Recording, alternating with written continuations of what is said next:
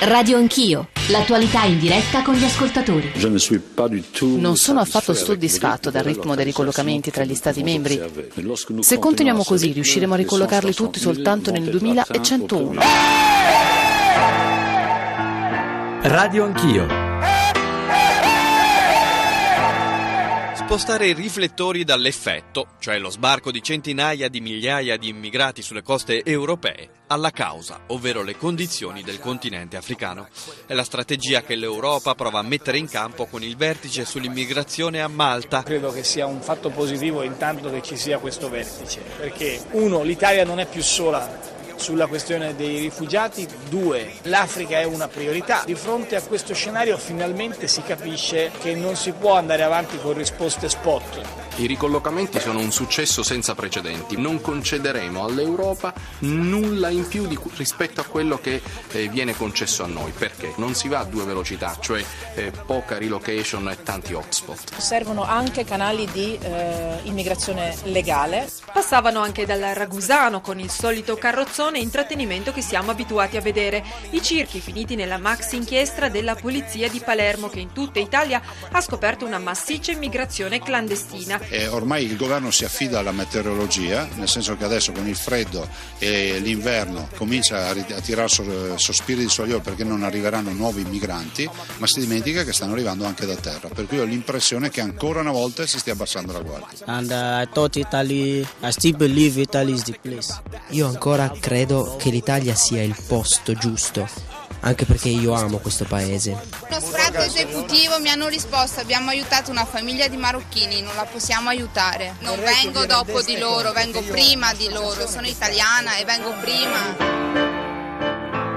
Sono le 8.39, 8.40. Eh, buongiorno e benvenuti da Radio Anch'io, buongiorno a Giorgio Zanchini. A queste voci vorrei accostare o aggiungere alcuni dei titoli dei quotidiani di stamane. Africa Mara, avanti Frontex, bisogna salvare Schengen, sia al piano ma non c'è la svolta. Come sapete, avete anche ascoltato nei nostri GR, ieri si è chiuso il vertice di Malta tra Unione Europea e Unione Africana, erano presenti 63 paesi, 35 paesi africani, c'erano 90 rappresentanti perché c'erano anche delle organizzazioni internazionali e c'era soprattutto molta attesa. il giorno dopo, cioè oggi, un po' di delusione percorre non solo le analisi ma anche i rappresentanti di alcuni di quei paesi perché in sostanza si dice l'Europa vuole semplicemente che i paesi africani si tengano i loro migranti e in cambio gli dà soldi e quei soldi sono anche pochi, è un po' la lettura di avvenire. Poi c'è un altro tema enorme enorme che dobbiamo affrontare stamane, che è quella dei muri crescenti nel nostro continente. La Svezia ha ripristinato i controlli delle, alle frontiere, la Germania ha ripristinato in sostanza il regolamento di Dublino, la Slovenia sta costruendo un muro, in realtà eh, il solito filo spenato al confine croato, l'Ungheria eh, si dice pronta a rimpatriare in Germania i profughi siriani che eh, Berlino respingerà. Insomma, l'impressione è che Schengen rischi davvero, e l'ha detto anche il Presidente del Consiglio europeo, tu Tusk se non siamo in grado di controllare le frontiere, guardate che la fine di Schengen, cioè grandi, delle grandi promesse europee, è dietro l'angolo. Ora i, i riferimenti, ma prima volevo salutare il responsabile del Dipartimento Immigrazione e Libertà Civili del Ministero dell'Interno che ci ha raggiunto qui in studio e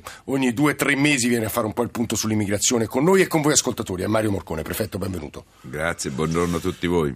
335 699 2949 per i vostri sms per i vostri WhatsApp, inclusi WhatsApp audio con firma in testa o in coda che non superino, se eh, ci riuscite, il minuto. Radio Anch'io, chiocciolarai.it per i messaggi di posta elettronica, poi il nostro account su Twitter, tutti strumenti con i quali comunichiamo con voi anche a trasmissione conclusa e poi potete anche riascoltarci via podcast durante tutta la giornata. Collegato con noi a telefono c'è un'altra voce che crediamo importante perché stamane parleremo molto di Africa, dei rapporti fra eh, Unione Europea e Africa ed è padre Mussi eh, Zerai Zerai, eritreo, direttore di Abescia, che è un'agenzia per la cooperazione allo sviluppo. Padre Zerai, buongiorno. Buongiorno a voi. Doveva essere qui, noi, qui con noi in studio, poi ci sono stati un po' di problemi col traffico capitolino, ma insomma l'avremo a telefono almeno per la prima ora di trasmissione. Allora, il primo punto importante, credo, Mario Morcone, anche alla luce delle cose che leggiamo, che ascoltiamo nei nostri GR, nelle nostre trasmissioni, l'impressione è che non sia cambiato nulla da sei mesi a questa parte, Morcone. No, questo non è vero. Eh, certamente c'è una delusione e una preoccupazione rispetto alla relocation famosa dei migranti, eh, l'ha detto Juncker ma l'aveva già detto il ministro Alfano lunedì a Bruxelles nel Consiglio straordinario GAI, procedure troppo lente, troppo complesse, eh, poca offerta dei paesi che devono ospitare eh, e naturalmente la necessità di superare un pregiudizio per una strada nuova che si è aperta. Eh, l'altra faccia della medaglia, eh, uh, come ha detto anche l'alto commissario Federica Mogherini, sei mesi fa, eh, di questo non, non, parlavamo, non solo, ma sei mesi fa eh, con tono imperativo si diceva che le regole di Dublino erano insuperabili e che eh, nulla di tutto questo poteva essere Però prefetto posso farle tre obiezioni. Prego. Il ricollocamento, lo diceva Juncker, di questo passo finiremo nel 2100. Eh, certo. Secondo punto, i cosiddetti hotspot, cioè questi centri nei paesi di confini esterni che dovrebbero riconoscere e capire e dare una specie di diritto, di, di permettere la domanda di asilo ai rifugiati non nascono e Dublino è stato ripristinato dalla Germania, quindi tutte quelle promesse alle quali lei accennava mi sembra che no, indietreggino. No, eh, allora gli hotspot eh, diciamo non nascono perché nascono eh, solo con nello stesso momento in cui si realizza la relocation, cioè uh, hotspot, relocation e anche i rimpatri forzati di chi non ha diritto ad arrivare in Europa uh, sono assolutamente un, uh, dire, un obiettivo unico. Non possono essere suddivisi, nessuno ci può chiedere di fare queste strutture hotspot e però di non avviare in maniera eh, assolutamente adeguata la ricollocazione dei 40.000 che dobbiamo portare negli altri paesi e questo eh, è certamente un tema. Sul ripristino di Dublino io credo che ci sia molta simbologia con il filo spinato anziché con le dichiarazioni, eh, peraltro devo dire che le dichiarazioni tedesche sono del Ministro dell'Interno sì. se ho capito bene eh, e insomma io eh, come dire mi affido di più alla signora Merkel che al Ministro dell'Interno che naturalmente ha una visione tradizionalmente più chiusa eh, e certamente, eh, se mai veramente si dovesse pensare a un ripristino delle frontiere, eh, credo che il, proprio è tutto il disegno europeo che verrebbe meno. Quindi io, io, io, immagino, spero, auspico e sono convinto sostanzialmente che è tutta una partita eh, in questo momento anche molto simbolica. Lo dico agli ascoltatori, noi cercheremo stamane di far capire, di farvi capire, capire noi stessi quello che sta accadendo in Europa e quindi ci collegheremo con la Slovenia, con la Svezia, con la Polonia Polonia, daremo voce anche all'Unione Africana. Dicevo poco fa, padre Zerai in questi anni si è speso moltissimo, a parte che è una vicenda personale di chi è venuto a 14 anni in Italia, ha richiesto asilo, poi è diventato sacerdote nel 2010, è stato in Svizzera, adesso è qui a Roma ed è stato anche definito l'angelo dei rifugiati per quanto si è speso in questo campo. Lei è molto critico, padre Zerai, sui risultati del vertice di Malta, della Valletta, perché? Ma perché eh, intanto è stato, dico che è un, un fatto positivo che, che, sono riusciti a dialogare, a mettersi eh, a, intorno a un tavolo i paesi africani con i paesi europei per cercare di parlarci almeno.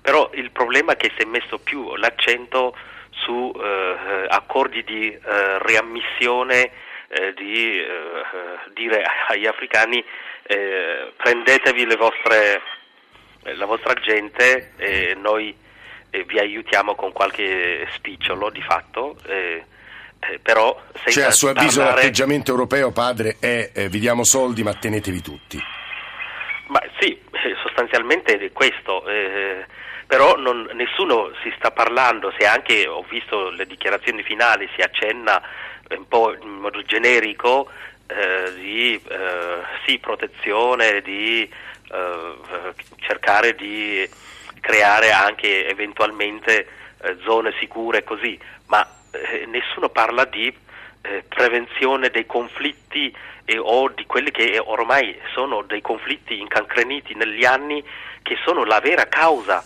di, di questi esodi, oppure delle dittature che sono la causa della fuga di centinaia di migliaia di persone. Se non risolviamo questo, eh, le, eh, quelli che sono oggi la causa del, dell'esodo sono stati chiamati in questo tavolo a diventare la soluzione del problema. Però per essere molto patri, eh, pratici, padre, lei è eritreo. Eh, in Eritrea ci sta eh, un regime, credo, molto duro, io non lo conosco, non ci sono stato, guidato da Afeverchi, dal quale fu, fugge un eritreo su sei. Lei dice, se ci mettiamo d'accordo con quel regime e diamo loro soldi per non far partire gli eritrei, che cosa stiamo facendo in sostanza? Stiamo alimentando una dittatura. Questa è la sua preoccupazione. La sì, la mia preoccupazione è che si, si vada a, a, dare fondi alle dittature senza avere gli strumenti di verifica, di monitoraggio sul campo, che quei soldi vadano veramente a beneficio della popolazione, non a rafforzare chi, chi è in, al potere che sta causando questi, questi esodi. Come potremmo farlo come europei? Eh, questo è eh, poter farlo che eh, almeno che ci sia un gruppo di monitoraggio che può andare sul luogo a controllare che questi soldi veramente stanno sviluppando quel paese, stanno creando le strutture necessarie, sta aiutando il processo di democratizzazione, di conquista di libertà e di diritti di, della popolazione che oggi è in fuga. Non, gli eritrei non stanno fuggendo dalla fame, stanno pagando una media di 5-6 mila dollari a testa per arrivare rischiando la vita in Europa. Quindi non sono morti di fame, sono persone che sono in fuga perché vogliono avere libertà, vogliono avere una vita dignitosa, di, eh, avere uno Stato sociale di, fatto di giustizia, di diritti riconosciuti e questo che non c'è. L'Eritrea oggi è un paese senza la Costituzione. Immaginate l'Italia senza sa, la, sa, la Padre Zai, lei sta dicendo una cosa che credo ci permetterà poi di rivolgere una domanda anche a Massimiliano Federica che tra poco presenterò e saluterò il capogruppo della Lega Nord alla Camera. Prima di sentirlo però mi colpiva il fatto che stiano arrivando diversi messaggi di persone che hanno esperienza d'Africa e ora non li leggo tutti perché ne ascoltiamo anzitutto uno eh, in primis, Ottaviano da Roma, buongiorno.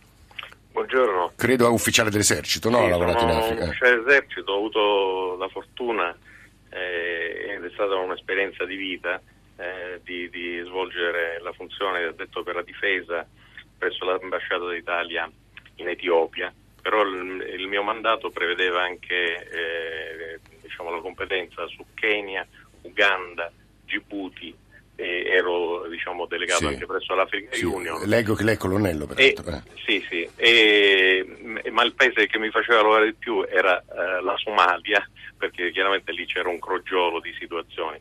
Purtroppo non mi occupavo direttamente dell'Eritrea, ma vista la contiguità, chiaramente Sì. seguivo, seguivo e, e mi domandavo questo, adesso sentivo eh, diciamo, il, Padre Zerai, sì, che è eritreo. eh, che, che parlava de- del problema dell'Eritrea. E- e- e chi è fuori da, questa- da queste problematiche non si spiega come un paese di soli 4 milioni di abitanti, eh, piccolo come due regioni italiane tipo Umbria e Lazio messe insieme, possa condizionare tutto lo scenario di quella zona.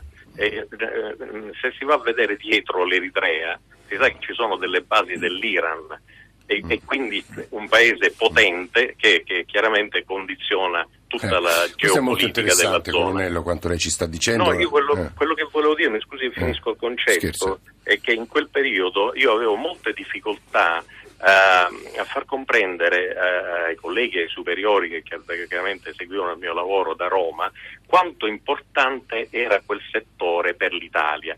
Mm, Avevo l'impressione che per l'Italia e e- e per l'Italia intendo sistema Italia perché mi piacerebbe anche se a volte dico che dire sistema Italia il nostro paese purtroppo a volte è ambizioso il morale della favola e e quanto era importante quel settore perché il 75% dei nostri approvvigionamenti energetici e comunque di materie Sì. prime che noi, noi trasformiamo passano da lì Mm. e lì ci stanno tutti a Djibouti che, che niente, è, un- fazzoletto di roccia Però, però ha, ha un ruolo, lei dice, ruolo geopolitico di grande importanza. Sì, sì, è molto chiaro. tutti, Colonnello, francesi, le sue osservazioni, la sua esperienza, la sua testimonianza ovviamente poi troveranno un- una valutazione nelle parole di eh, padre Zerai. Eh, Massimiliano Federica, eh, buongiorno e benvenuto. Buongiorno, onorevole. invito. Ci sono un paio di punti che vorrei provare a discutere con lei. Mi sembra che da questo vertice di Malta l'Europa abbia mh, puntato, nel vertice abbia puntato molto e ottenuto relativamente eh, dai paesi africani sul tema dei rimpatri. Cioè noi vi diamo dei soldi, peraltro non tanti e non aggiuntivi da quello che capisco leggendo un po' i documenti rispetto al passato, basta che vi teniate i migranti o cerchiate di lasciarli lì e poi eh, che permettiate un rimpatrio eh, più facile. Nel frattempo in Europa crescono i muri e Schengen rischia di saltare. Qual è la vostra posizione, Federica, come Lega Nord rispetto a questi processi in corso? Mi sembrano enormi. Mm, beh, intanto bisogna sottolineare che difendere i confini non è qualcosa che vada contro Schengen, ma Schengen lo prevede. I confini europei, Schengen prevede che gli stati confinanti debbano difendere i confini europei. Eh, quindi eh, controllare chi entra. Gli stati esterni, eh, però in realtà stanno nascendo muri interni, questo sembra, è il punto. Sì, però insomma, la Slovenia eh, mi, è uno stato esterno, l'Ungheria confini esterni, insomma io vedo non a caso eh, proprio la stessa Unione Europea che, sicuri, che si figuri io non amo, però ha detto che eh, la Slovenia giustamente eh, difende il confine in quanto deve tutelare Schengen stesso. Non capisco, devo dire altrettanto, le, le reazioni invece isteriche avuto verso l'Ungheria con eh, eh, posizioni totalmente diverse mm. rispetto a quelle prese ieri eh, rispetto alla Slovenia, che giustamente controlla i confini, dopo deciderà chi può entrare e chi no, sì. scappa da una guerra che è detto mh, allo status di, di, protezione internazionale, eh, però è un altro discorso. Sui rapporti con l'Africa, l'Eritrea era stato molto chiaro, padre Zerai, lì in realtà non fuggono dalla fame, fuggono da un regime, noi dobbiamo dare loro asilo. Eh, allora, in, prima, di, eh, prima, di, tutto insomma, bisogna distinguere appunto i paesi da dove vengono, da dove vengono eh, queste persone. Chi viene dalla Nigeria, per esempio, non scappa da una guerra. Noi lo scorso anno, che è l'ultimo dato completo che abbiamo, i primi richiedenti asilo sono nigeriani. Mm-hmm. Io ricordo che Boko Haram in Nigeria è solo in tre regioni del nord-est, principalmente nella regione di Yobe, e eh, invece le persone che arrivano in Italia principalmente scappano dal sud della Nigeria dove non c'è la presenza di Boko Haram, dove non si scappa da una guerra né tantomeno da una persecuzione, è una migrazione di carattere economico, quindi distinguere subito con chiarezza. Addirittura noi abbiamo, io vengo dal Friuli Giulia, la principale afflusso sono afghani e pakistani, e c'è uno Stato come la Germania, mm. che non penso siano dei eh, beceri cattivi leghisti, che ha fatto l'accordo con Kabul per il rimpatrio degli afghani e per bloccare l'ingresso degli Infatti afghani. si parla di paesi, paesi, sicuri, cioè quelli in cui è possibile eh, rimpatriare. Lei quindi ci dice che bisogna distinguere.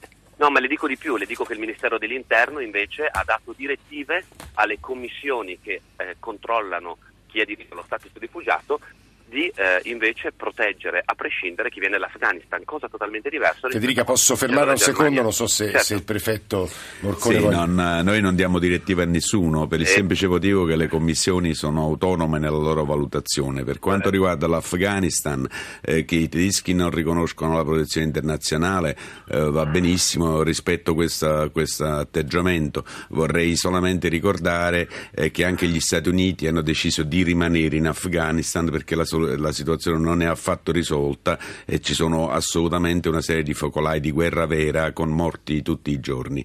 Eh, poi naturalmente parliamo di storie individuali, no? solo una cosa voglio chiarire perché l'onorevole Federica giustamente ha posto un problema, il famoso problema dei paesi sicuri. Eh, qui l'articolo 10 della nostra Costituzione, oltre alla Convenzione di Ginevra e tutto quello che vogliamo citare, in realtà parla di vicende individuali, non parla di categorie, i siriani anziché i senegalesi, parla delle storie di e ciascuno. Quindi vanno esaminati individualmente. Quindi vanno esaminati individualmente. Si fermi un secondo, pochi secondi, Federica risponda su questo e poi c'è il GR. No, prendo atto quindi che secondo il prefetto Morcone la Germania, e spero quindi che l'Italia si muoverà in tal senso, non sta rispettando i trattati internazionali prendo atto che la Germania, secondo l'Italia, non sta rispettando e quindi immagino che l'Italia pubblicamente e nei consessi pubblici denuncerà la Germania per il suo atteggiamento. Vabbè, su, questo, questo. su, questo, Federica, eh, no, su questo torneremo. No, non, si non, si può utilizzare due pesi e due misure mm. nella stessa Europa. Mm, mm dove c'è no, no, no. È interessante questo, questo, questo punto perché in effetti sta dimostrando anche la diversità di risposte dei paesi europei e noi nella seconda e terza parte eh, daremo voce a queste diverse esperienze. Il giornale radio per le ultime notizie, ci risentiamo qui in diretta tra poco.